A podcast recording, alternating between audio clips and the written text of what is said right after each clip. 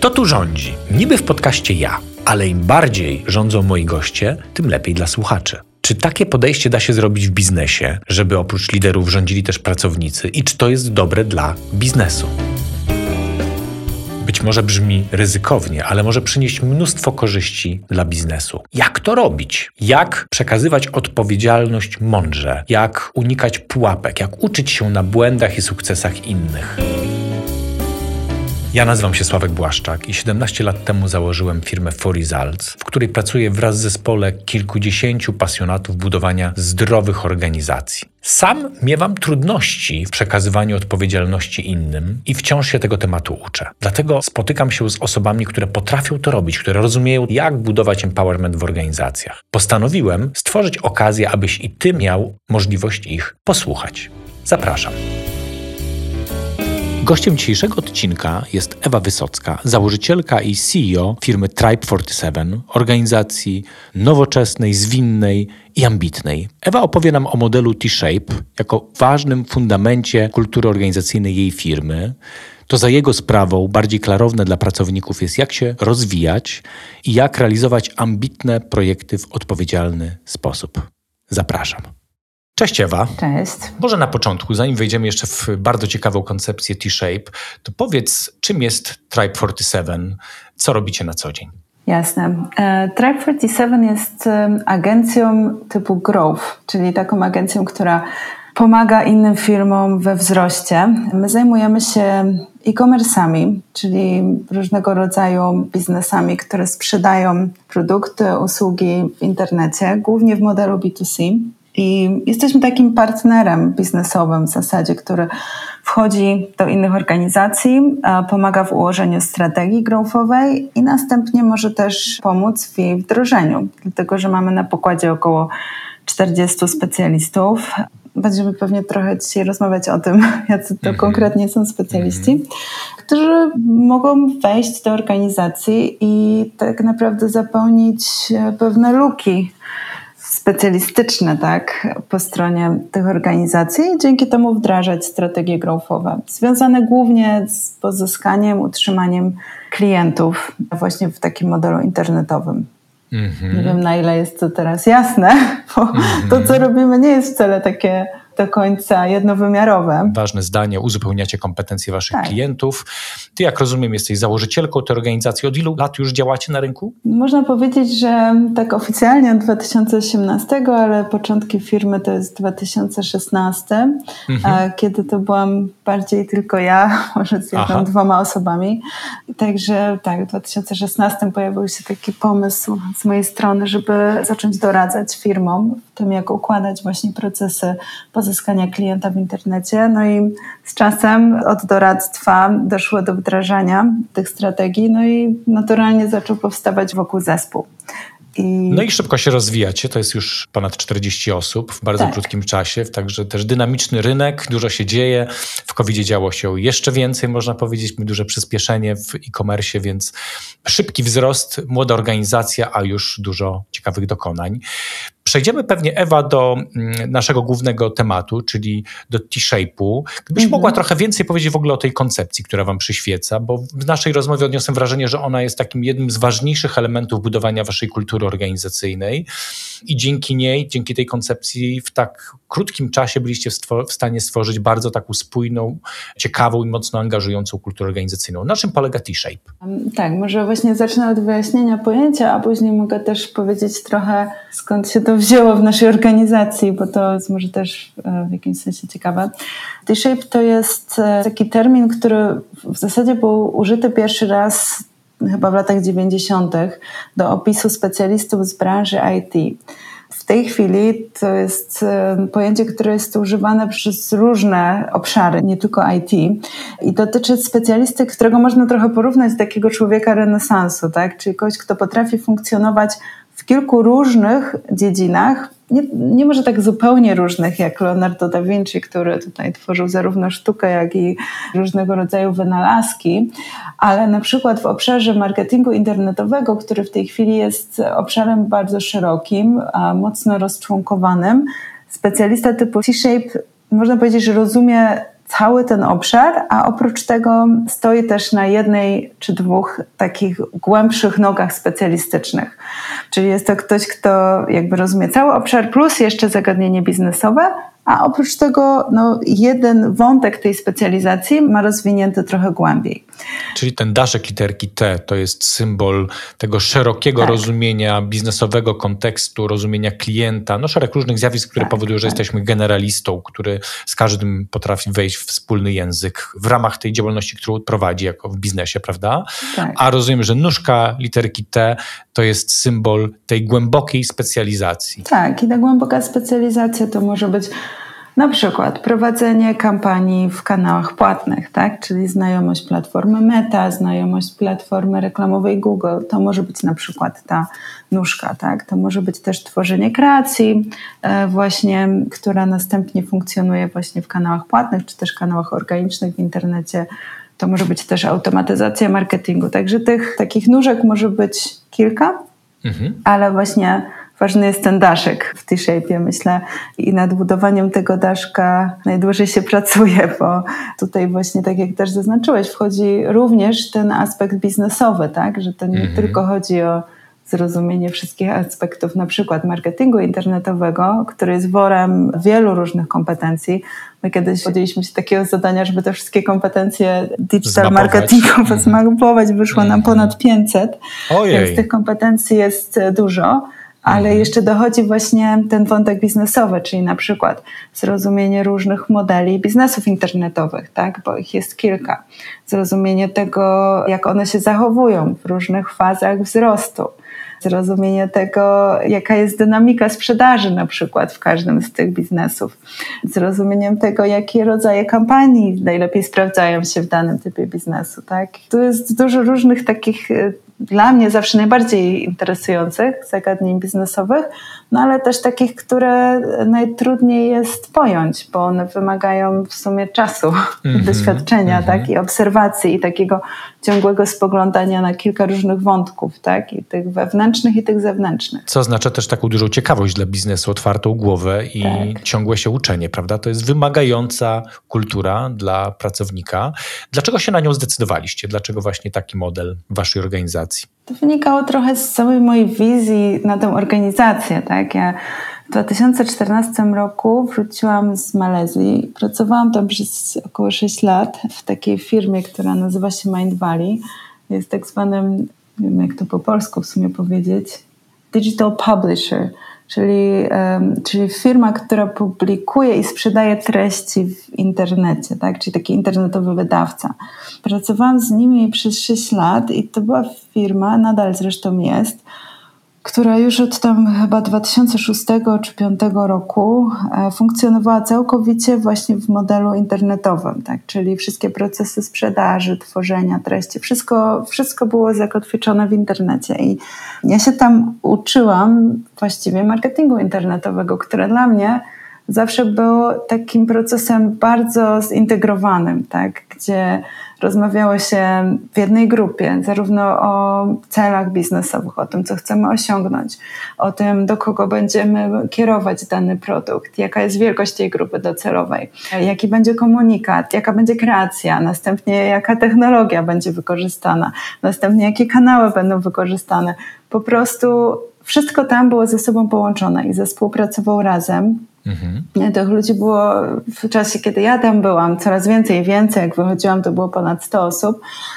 Czyli można powiedzieć, że taki idealny świat do uczenia się właśnie zintegrowanego podejścia do właśnie pozyskania i utrzymania klienta w internecie. I jak odeszłam z tej firmy, to sobie uświadomiłam, że w sumie to tak do końca nie funkcjonuje na świecie, mm-hmm. nigdzie. Mm-hmm. I że te kompetencje akurat w obszarze marketingu internetowego są bardzo rozczłonkowane, bardzo często pomiędzy różne agencje, pomiędzy różnych ludzi. Czasami te agencje w ogóle ze sobą nie rozmawiają i to wszystko wpływa na efektywność jakby osiągania celów biznesowych za pomocą właśnie digital marketingu. I, I miałam taką wizję, że kurczę, fajnie byłoby stworzyć właśnie taką agencję, która dostarcza cały ten proces, czyli jest takim partnerem, do którego można przyjść, kiedy ma się fajny produkt, czy usługę, tak? I jest się na tym super skupionym, no ale potrzebuje się partnera, który wejdzie i zapełni jakby tą całą kompetencję pozyskania i utrzymania klienta, a nie tylko, nie wiem, będzie świadczyć usługi z zakresu SEO czy z zakresu ustawiania kampanii na mhm. Google, bo te wszystkie rozczłonkowane rzeczy, one są ważne, ale one powinny być traktowane jako część całego zintegrowanego procesu pozyskania klienta. Ja chciałam tak pracować.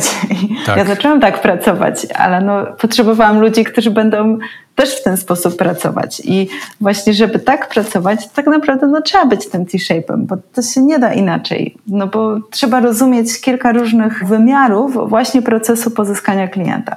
Czyli stąd jakby ta potrzeba, tak, żeby takich specjalistów zacząć znajdywać na rynku bądź też tworzyć. Czyli pracowałaś w podobnym modelu, widziałaś, że jest luka na polskim rynku i w pewnym sensie spojrzałaś z perspektywy klienta, że dla niego to jest y, wartość, że tak. nie ma to rozczłonkowane, że ma to w jednym miejscu, ale to wymaga w pewnym sensie wielu T-shape'ów w organizacji, bo żeby no tak. być partnerem, to potrzebujemy mieć tych nóżek, czyli tej głębokiej specjalizacji wiele, tak żeby ogarnąć to, z czym klient na co dzień pracuje, prawda? Tak, no i jednocześnie każdy ze specjalistów w naszej organizacji tak sobie założyliśmy, że tym T-shape'em powinien być, bo dzięki temu my jesteśmy w stanie dostarczyć naszym klientom tę wartość, której ten klient tak naprawdę potrzebuje, tak? Bo mhm. nasz klient nie potrzebuje reklam, tak, czy kreacji. Nasz klient zazwyczaj potrzebuje wyników, tak? Potrzebuje pozyskać większą ilość klientów na rynku i ich mhm. utrzymać, tak? Mhm. I,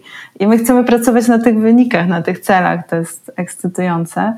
No, a nie na trudne. tym, że ktoś zrobił swój kawałek i powiedział: Ja wykonałem zadania, tak. e, które miałem dowieść, a czy jest wynik, czy nie, no to już tak. to nie jest moja odpowiedzialność, prawda? To już zależy od wielu innych czynników i wielu innych procesów.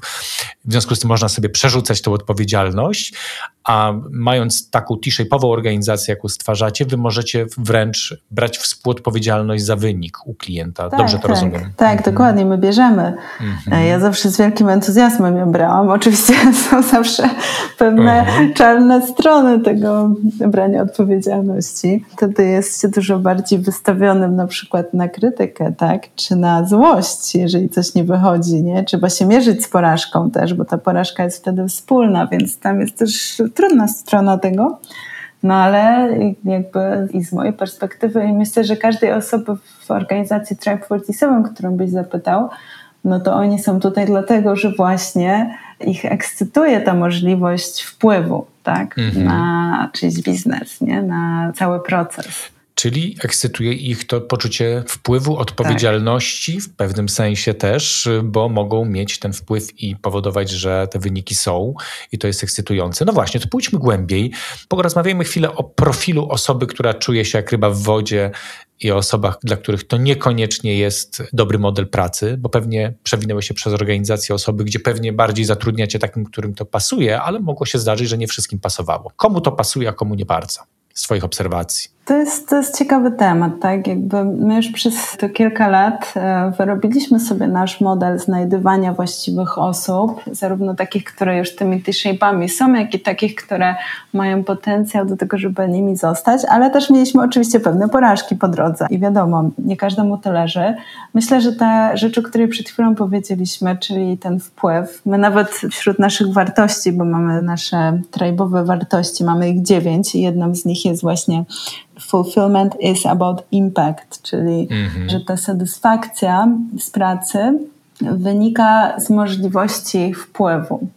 Tak? I to jest taka rzecz, która jest bardzo ważna. Tak? Osoby, które chcą mieć realny wpływ, tak? chcą mieć wpływ, nie boją się mieć tego wpływu, dlatego że to w jakiś sposób ich kręci, tak? to ich satysfakcjonuje. Trochę czasami mówię o takiej psychologii gamera, tak? czyli kogoś, mm. kto w sumie e, lubi pociągać za różne sznurki i sprawdzać, jak uruchomić cały proces, nie? który następnie prowadzi na przykład do wzrostu biznesu, czy do, no, czasami nie do wzrostu, tak, czasami odwrotnie, ale jednak być tym jednym z twórców. Można też czasami, tak mi się wydaje, podzielić ludzi na takich, którzy właśnie trochę za bardzo upatrują jakby winę czy odpowiedzialność po swojej stronie, albo za bardzo po stronie świata zewnętrznego. To Aha. myślę, że u nas w organizacji sprawdzają się te osoby, które mimo wszystko zawsze patrzą najpierw na swój krąg wpływu. Ostatnio czytaliśmy taką książkę Stephena Covey, mhm. Seven Habits of Highly Effective People, na pewno mhm. też ta książka gdzieś tam się przewinęła. Mhm. I tam właśnie jest rozdział o, o właśnie Wpływie. kręgu, tak, o wpływie. O kręgu Proaktywność, wpływu. prawda? To chyba nazywa tak. też taką proaktywnością. O mhm. proaktywności, czyli mówimy tutaj o osobach, które właśnie do jakiegoś poziomu mają ten obszar ogarnięty, tak? Czyli rozumieją i widzą satysfakcję z tego funkcjonowania w swoim kręgu wpływu, widzą tą granicę, gdzie ten krąg wpływu się kończy i są też żywo zainteresowani tym wszystkim, co poza tym kręgiem wpływu jest, mm. bo oczywiście to jest ważne, żeby te wszystkie aspekty monitorować, a poza tym kręgiem wpływu jest, nie wiem, rynek, są opinie, czy decyzje, czy pozycje innych, tak, związanych z danym procesem osób. No ale one są, trzeba na nie patrzeć, ale trzeba się też w jakiś sposób do nich dostosowywać, tak, bo nie na wszystko mamy wpływ. I myślę, że to jest taka bardzo istotna rzecz, nie? czyli zrozumienie tego, gdzie ten nasz wpływ się kończy, chęć i satysfakcja z tego, żeby do maksimum wykorzystywać jakby ten wpływ, tę proaktywność do tego miejsca, gdzie to jest możliwe i cały czas obserwować i funkcjonować i układać się z tym wszystkim, na co tego wpływu do końca nie mamy, tak? I tutaj wchodzą też kompetencje miękkie między innymi. I to już wiele razy się u nas okazało, że osoby, które sobie dobrze radzą w roli T-shape'ów, to też są osoby, które świetnie potrafią się komunikować rozmawiać z osobami mm -hmm. właśnie z innych obszarów, rozmawiać z osobami z obszarów zarówno stricte technologicznych, jak i bardzo kreatywnych, łączyć, integrować jakby te różne aspekty i jednocześnie świetnie funkcjonować w pracy zespołowej, tak? która też jest, no T-shape to, to nigdy nie jest ktoś, kto działa sam, nie? To jest ktoś zazwyczaj, kto działa w zespole, tak? I w tym zespole jest siła, bo wszyscy mamy wspólne zrozumienie, ale każdy z nas stoi mocniej na jednej nodze, nie? Teraz mocno promujemy taką koncepcję, którą nazywamy Team of Teams, idąc za generałem McChrystalem, który tak to nazwał, co stworzył.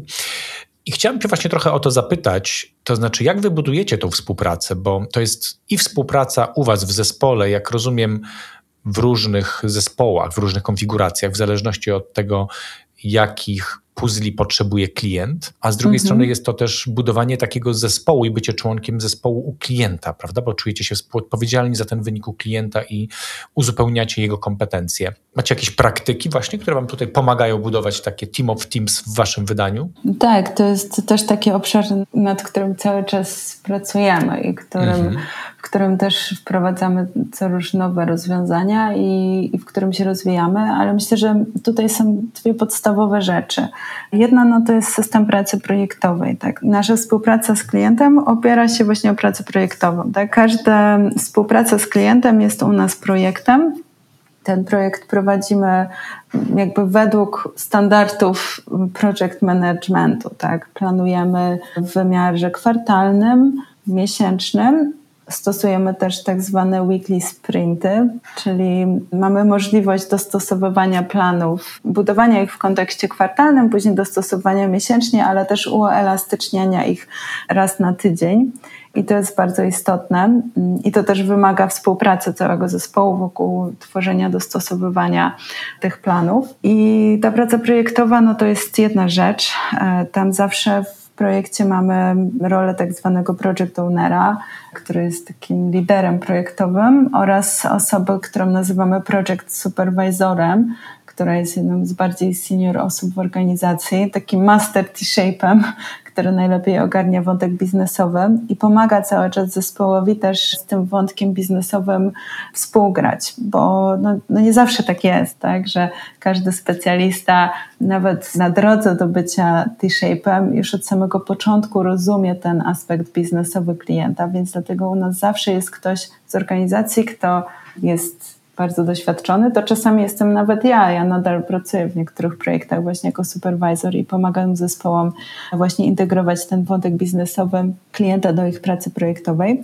I to jest praca projektowa. A oprócz tego mamy naszą organizację podzieloną właśnie na kilka takich, my to nazywamy guilds, czyli nie, jak się, znowu zapomniałam polskiego słówka, ale guild to jest taki cech tak naprawdę. Mm, jak gildia. tak, jak gildia, dokładnie. E, I to są jakby grupy specjalistów, którzy właśnie mają wspólną nóżkę tego T i podzieliliśmy ich sobie właśnie na, na trzy takie gildie. Jedna jest związana właśnie z kampaniami kanałach płatnych, czyli właśnie ze zrozumieniem platformy Meta, ze zrozumieniem platformy Google. Druga jest związana z obszarem automatyzacji marketingu i optymalizacji konwersji i trzecia z kreacją, czyli całym obszarem tworzenia i wymyślania kreacji, które sprawdzają się właśnie w internecie, zarówno w kampaniach płatnych, jak i, w kampaniach organicznych, czyli praca projektowa plus te gildia, tak, które cały czas pomagają rozwijać tę nóżkę T. No to konkluzję mam taką, że w waszym wykonaniu nazwałbym to Tribe of Tribes. No, trochę może tak. Kiedyś nawet mieliśmy taki pomysł, żeby mieć bardzo dużo tribe'ów w trybie, ale później stwierdziliśmy, nie, trochę to, to, to widzę mnie przerasta. Mhm. Także na razie mamy właśnie trzy gildie i, i projekty, tak. Też nie mamy tych projektów tak bardzo dużo, no bo one to są projekty, w których ludzie pracują czasami nawet w pełnym wymiarze godzin z jednym klientem, więc no tak mhm. naprawdę realizujemy tak między 8 a 12 projektów naraz, tak? To mhm. jest jakiś tam nasz maks. Mhm. Więc jesteśmy butikową organizacją w sumie. Nadal, na szczęście. Chodzi w bardzo dynamicznym rozwoju. Ewa, zrobimy sobie teraz króciutką przerwę, a po przerwie wrócimy do tematu, jak takich ludzi znaleźć. Mhm. Kultura biorę odpowiedzialność to jedna z głównych specjalizacji firmy For Results. Propagujemy to podejście, wdrażamy projekty u naszych klientów. Jeśli jesteście zainteresowani zgłębieniem wiedzy na ten temat, zapraszam na naszą podstronę www.forresults.pl ukośnik bio. Tam znajdziecie dużo materiałów o samym podejściu, informacji, jak wdrażać to w organizacjach, darmowe webinary i podcasty. Serdecznie zapraszam www.forresults.pl ukośnik bio. Jak Ciebie słucham, Ewa, to myślę, że marzeniem wielu liderów, wielu przedsiębiorców jest właśnie znalezienie takich ludzi, którzy no, są gotowi patrzeć szeroko i ten okręg zainteresowań, jak to Kowej nazwał, mieć tam fajną soczewkę, nie mylić go z obszarem wpływu, czyli tam, gdzie możemy działać, możemy reagować i być bardzo proaktywni. Czyli takie świadome działanie w tych dwóch obszarach, branie odpowiedzialności, ciągłe rozwijanie się, gdzie znaleźć takich ludzi i jak ich znajdować, jakie macie tutaj dobre praktyki, co wam się sprawdza, a co może niekoniecznie. Byle nie podbierać od nas. To Takie pomysły się pojawiają czasem. Mhm. Tego nie polecam. Nie, to jest w ogóle trudny temat, tak. Ja też nie będę ukrywać, że jakby ja już do końca mam to rozszyfrowane, bo wcale mhm. nie, cały czas nad tym pracujemy.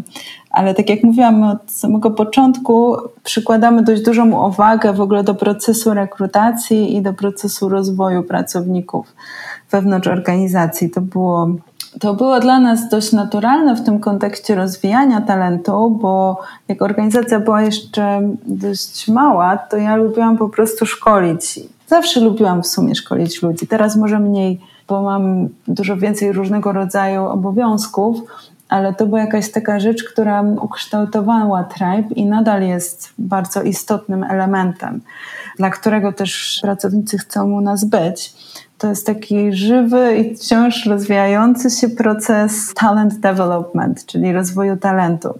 I myślę, że to nie za bardzo jest szansa na to, żeby mieć T-shape'ów wewnątrz organizacji, jeżeli się nie zadba o to, żeby ta organizacja tych T-shape'ów w jakiś sposób tworzyła. Bo zaraz powiem o tym, jak można takich ludzi wynajdować na rynku, ale to nie będzie chyba żadnym zaskoczeniem, jeśli powiem, że takich ludzi generalnie na rynku nadal nie ma bardzo dużo. Mhm. A jeżeli są, to to często pracują już gdzieś i, i wcale ten ich obecny pracodawca nie chce się ich pozbyć, mhm. bo zwykle są to osoby dość cenne. Także jest konieczność budowania wewnątrz organizacji takiego środowiska, które zapewni rozwój T-shape'ów.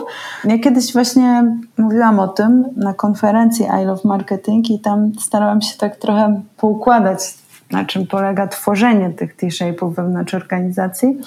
I trochę doszliśmy do tego, że to się sprowadza tak naprawdę do trzech aspektów, tak?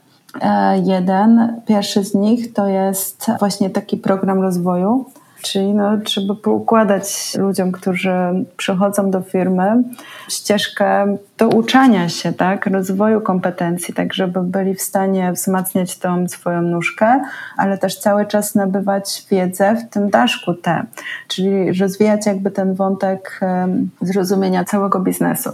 To, co ja zauważyłam, to okej, okay, proces rozwoju, czyli nie wiem, kursy, brainstormy, jakieś tam wymiana wiedzy wewnątrz organizacji, ustrukturyzowanie tego procesu, to jest bardzo ważne. Druga sprawa, to może się wydać trochę kontrowersyjne, ale znowu uważam, że dość niezbędne w procesie rozwoju osób, które mają zostać T-shape'ami, to jest praca przy biznesach, które są w różnych stadiach wzrostu. Bo teraz tak, jeżeli zawsze widzimy i pracujemy z jakimś biznesem w momencie, kiedy on jest już rozwinięty, czyli wszystko jest tam poukładane, to widzimy zawsze tylko pewną część całego procesu. Jeśli pracujemy z biznesami na tym bardzo wczesnym etapie, gdzie wszystko jest jeszcze trochę chaosem, wszystko się wykluwa, wszystko trzeba poukładać, to to jest z mojego doświadczenia ten moment, w którym specjalista najwięcej się uczy, bo mhm. zaczyna rozumieć co na co ma wpływ, tak? Zaczyna najszybciej ogarniać i pochłaniać właśnie te, te takie trudne elementy, tak? Tego, gdzie, nie wiem, rynek jest nie do przesunięcia, gdzie jakaś taktyka działa, jaki ona ma wpływ na na przykład właśnie stadium rozwoju biznesu. Także ten drugi aspekt dla mnie to jest praca przy projektach, przy biznesach w różnym stadium rozwoju, tak? I to jest takie doświadczenie, które T-shape z mojego doświadczenia powinien mieć mhm. tak, w swojej karierze, żeby tym T-shape'em się stać. Mm, bo tylko to doświadczenie jest w stanie otworzyć głowę takiej osoby tak, na, na różne sprawy i właśnie pomóc tej osobie rozumieć, nie? jak te wszystkie elementy się ze sobą łączą. No i trzeci aspekt to jest współpraca właśnie w takim multidyscyplinarnym zespole tak? czyli właśnie praca projektowa, gdzie w tym projekcie są zarówno osoby, które e, są bardziej skupione na kreacji, jak i te, które są bardziej skupione na technologii, jak i te, które zajmują się bardziej wątkiem biznesowym, czyli cały czas współpraca w zespole, w którym każdy mimo że rozumie biznes i rozumie na przykład ten marketing internetowy, to mimo wszystko zajmuje się trochę innym obszarem w tym danym projekcie, tak? Czyli ta praca w multidyscyplinarnym zespole. Czyli te trzy rzeczy, tak? Stały proces rozwoju, poukładane, drugie możliwość pracy przy biznesach, projektach w różnym etapie rozwoju i trzecie praca w takim multidyscyplinarnym zespole. To są takie trzy rzeczy, które powinny się zadziać lub dziać prawie że stale w karierze specjalisty, żeby on mógł stać się T-shape'em. Jeżeli w naszej organizacji tworzymy takie środowisko, to jest szansa, że takich T-shape'ów sobie kształtujemy. Mhm. No a teraz odwracając to, no to jeżeli idziemy na rynek i chcemy takie osoby znaleźć, no to powinniśmy szukać tych trzech rzeczy w ich doświadczeniu, tak? Czyli po pierwsze rozwoju, w jaki sposób ta osoba się rozwijała, po drugie przy jakiego rodzaju projektach miała okazję pracować i trzecie w jakiego rodzaju zespołach mhm. miała okazję pracować, tak? To to mhm. jest coś, co właśnie w rekrutacji staramy się weryfikować. Ja na przykład szukając T-shape'ów niestety na rynku unikam ludzi, którzy mieli tylko i wyłącznie doświadczenie pracy w agencjach, które pracują z bardzo już wysoko rozwiniętymi firmami i biznesami, tak?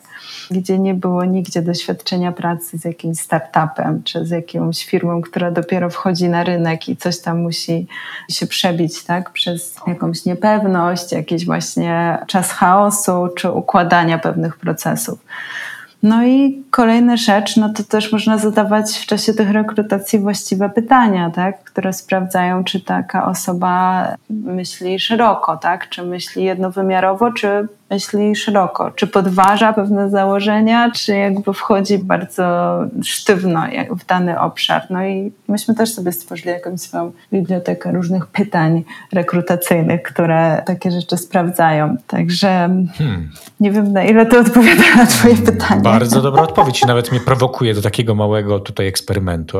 Mianowicie wyobraź sobie, że przychodzę do ciebie z agencji i mówię do ciebie tak podczas rozmowy rekrutacyjnej. Ja przychodzę, Ewa, bo dużo słyszałem, że wy w Tribe 47 właśnie macie taką koncepcję T-shape, że tu się można rozwijać. Ja już jestem zmęczony, 8 lat pracuję w jednej agencji, robię ciągle to samo, więc szukam wyzwań. Pytanie, czy ty mi dasz szansę?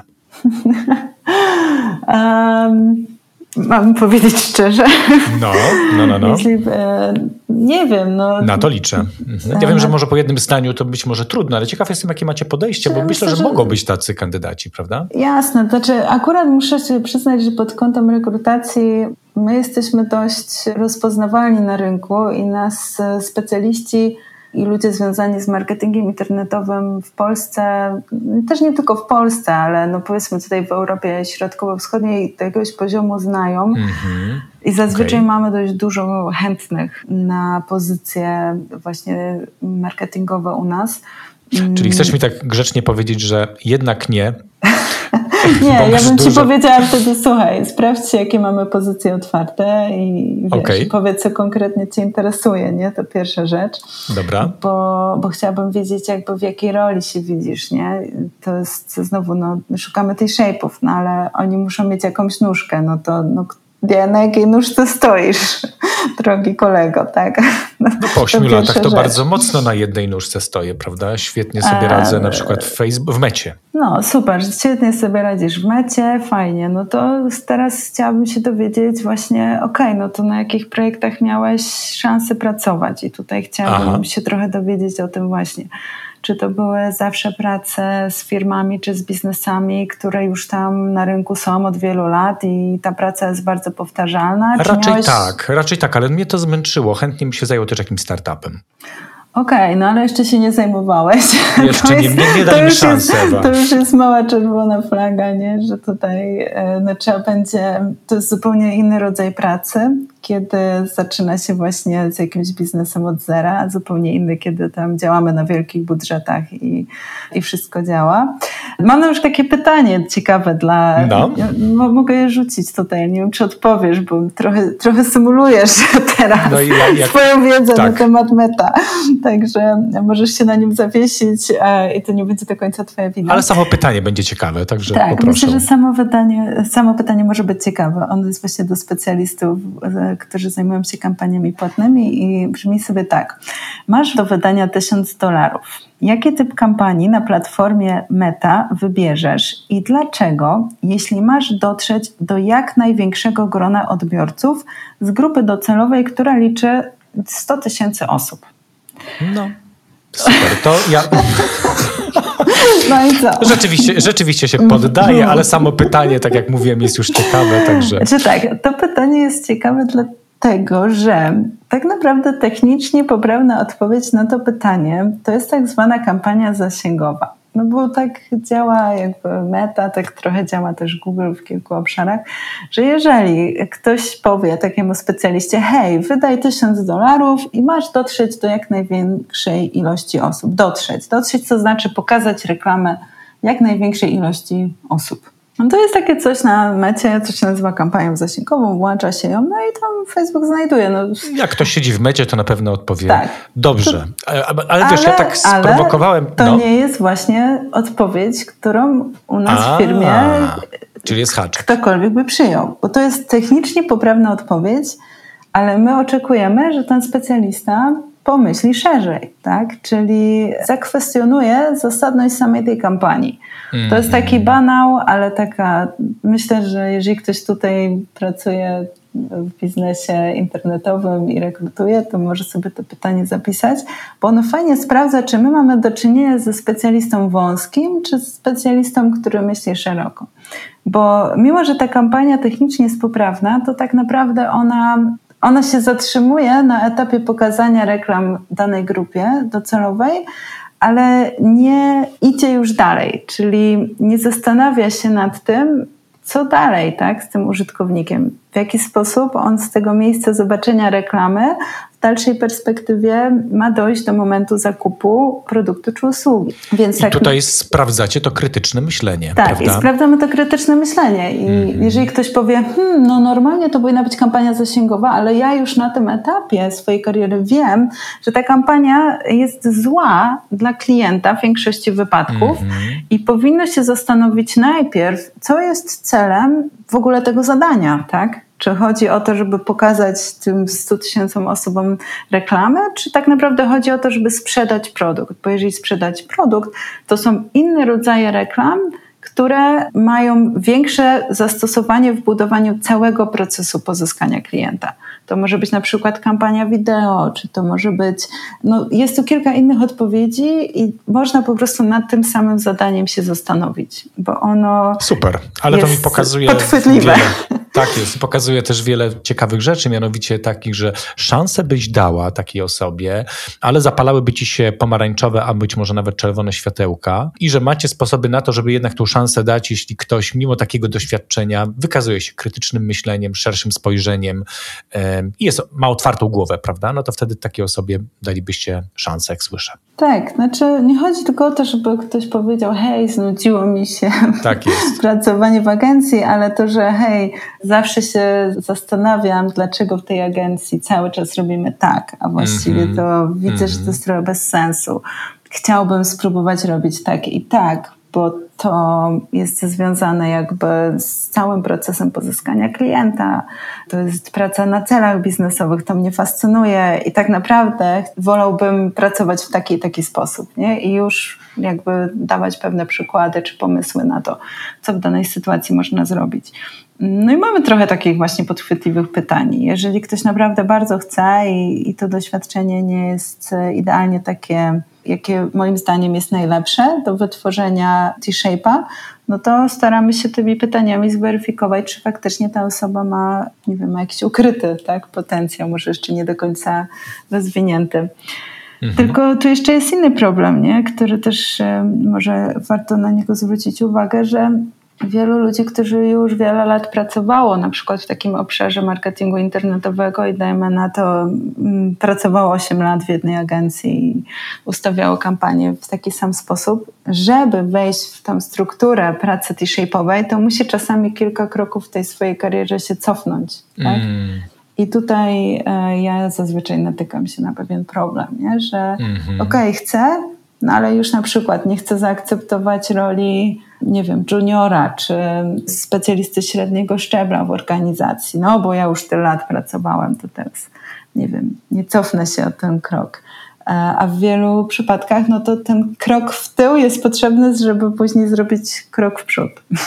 Super to nazwałaś, bo to jest taka, można powiedzieć, pokora i samoświadomość i też trochę praca z własnym ego, co są bardzo ważnymi rzeczami, jak w ogóle myślimy o tej współpracy, prawda, w zespołach. Tak. To, to taka cecha, która owocuje też w innych obszarach, właśnie w komunikacji, współpracy, w pomaganiu sobie, w otwartości na to, że czegoś nie wiem, e, bo ktoś ma tę nóżkę dłuższą albo nieco obok postawioną. Fajne przykłady. Ewa, to, tak chciałem jeszcze o Twojej roli porozmawiać, bo tak jak słyszę, to coraz więcej czasu poświęcasz na budowaniu takiego środowiska, chociażby środowiska składającego się z tych trzech elementów, czyli jak wdrażać ludzi, którzy być może nawet czasem mają mniejsze doświadczenie, ale dzięki temu, że mają te trzy elementy wdrażania do pracy, mogą się u Was odnaleźć. Na czym jeszcze Twoja rola głównie polega? Tu idę w stronę właśnie rozwoju, e, czyli jak Ty mhm. widzisz swoją rolę w kontekście rozwoju. Tak, no nadal jeszcze ta moja rola, jak, jak słusznie zauważyłeś, to nadal jest młoda organizacja. Moja rola jest podzielona na kilka różnych obszarów. Ja nadal pracuję przy niektórych projektach, tak, w roli takiego superwizora projektowego. Wchodzę w te projekty, gdzie mamy ludzi mniej doświadczonych i gdzie jest potrzebne pomoc właśnie w zrozumieniu powiedzmy tego wątku biznesowego u naszych klientów i w ten sposób staram się też rozwijać y, zespoły, które, mhm. które przy tych projektach pracują, bo to jest część mojej roli. Druga, no to jest cały czas jakby tworzenie organizacji, tak? No, różne rzeczy, tak jak mówiliśmy o tych gildiach, no, my na przykład mieliśmy bardzo dobre gildie związaną właśnie z kampaniami płatnymi, czyli z e, Meta i Googlem już od bardzo dawna.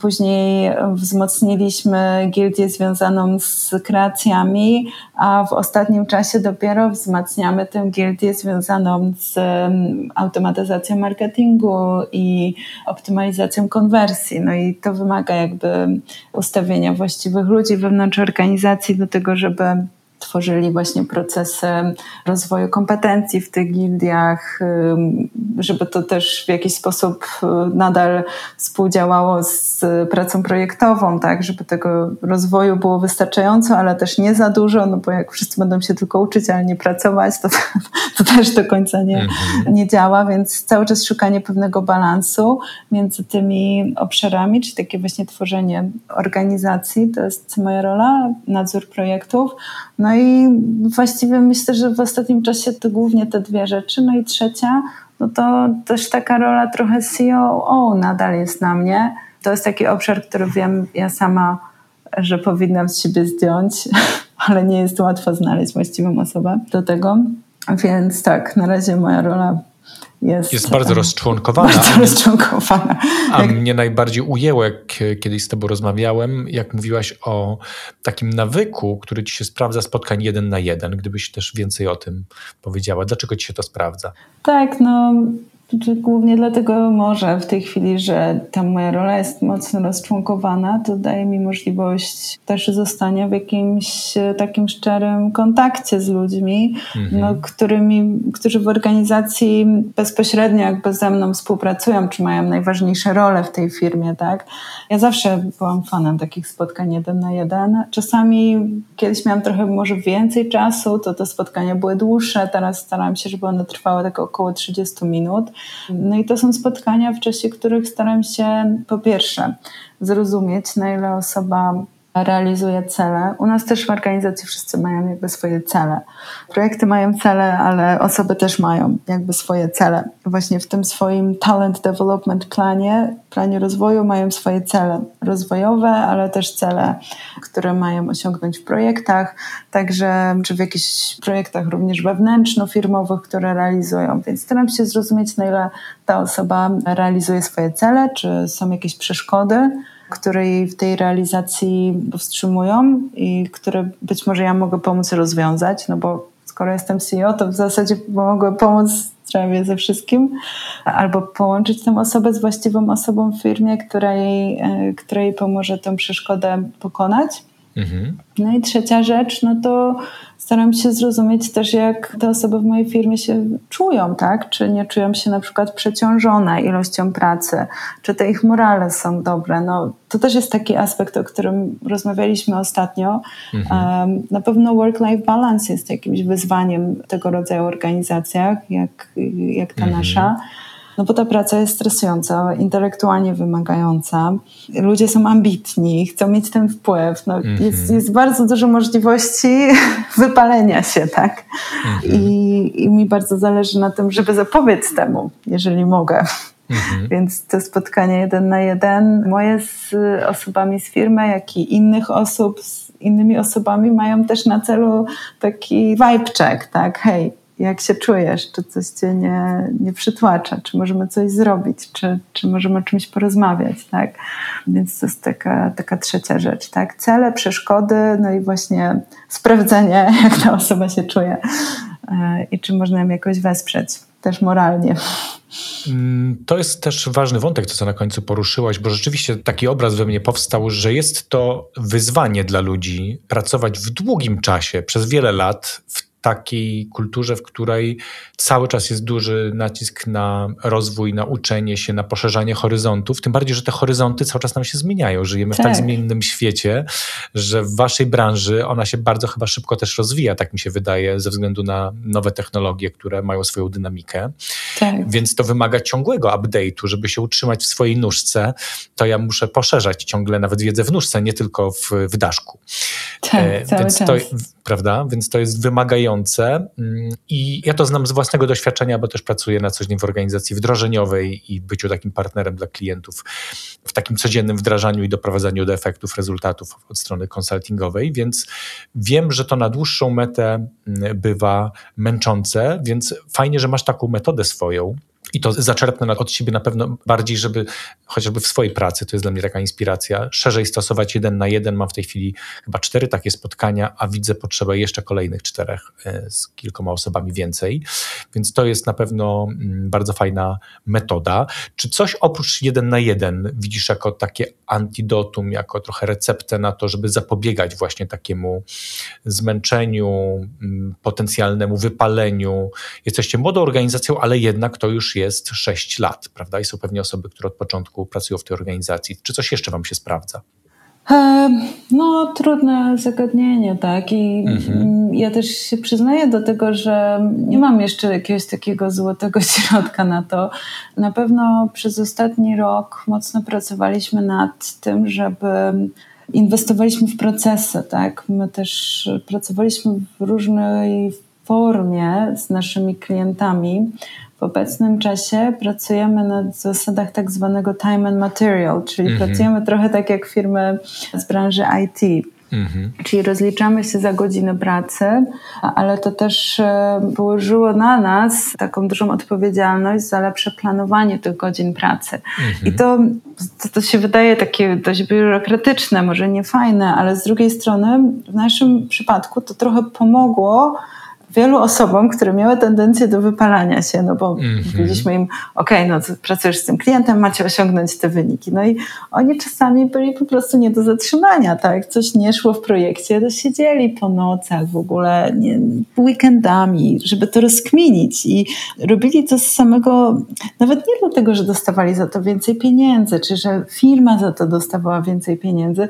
tylko oni po prostu no, wchodzili w taką, jak to nazwać, taki syndrom gamera, chyba, tak? Gry, w którą chcą wygrać, tak? Coś, co, jakąś zagadkę, jakiś puzzle, który chcą no rozwiązać. Bo, Ewa, bo też szuka, szukacie ludzi, którzy mają taki potencjał, prawda, do szerszego Dokładnie. spojrzenia i do wejścia głębiej, do brania odpowiedzialności, więc w pewnym sensie może to być pułapką. To może być mm, pułapką. Prawda? Taka nadmierna odpowiedzialność i te kręgi, o których mówiłaś, wpływu versus zainteresowań, to może być jakieś rozwiązanie, ale tak jak słyszę, time and materials był u was troszeczkę balansowaniem organizacji tak, w tą stronę, tak, żeby tak, się tak. nie wypalić właśnie. Mhm. Dokładnie i też um, trochę większe przekładanie odpowiedzialności na pracowników, że hej, zaplanuj ten czas, zaplanuj Aha. ile czasu chcesz poświęcić na pewne rzeczy, przedstawmy to klientowi i starajmy się utrzymać w tych ramach, tak, że zaczęliśmy w ogóle w tym roku dawać bonusy za efektywność, tak, tak jak czasami daje się bonusy za wyniki, tak my zaczęliśmy dawać bonusy za efektywność, za to, że ludzie dobrze zaplanują projekt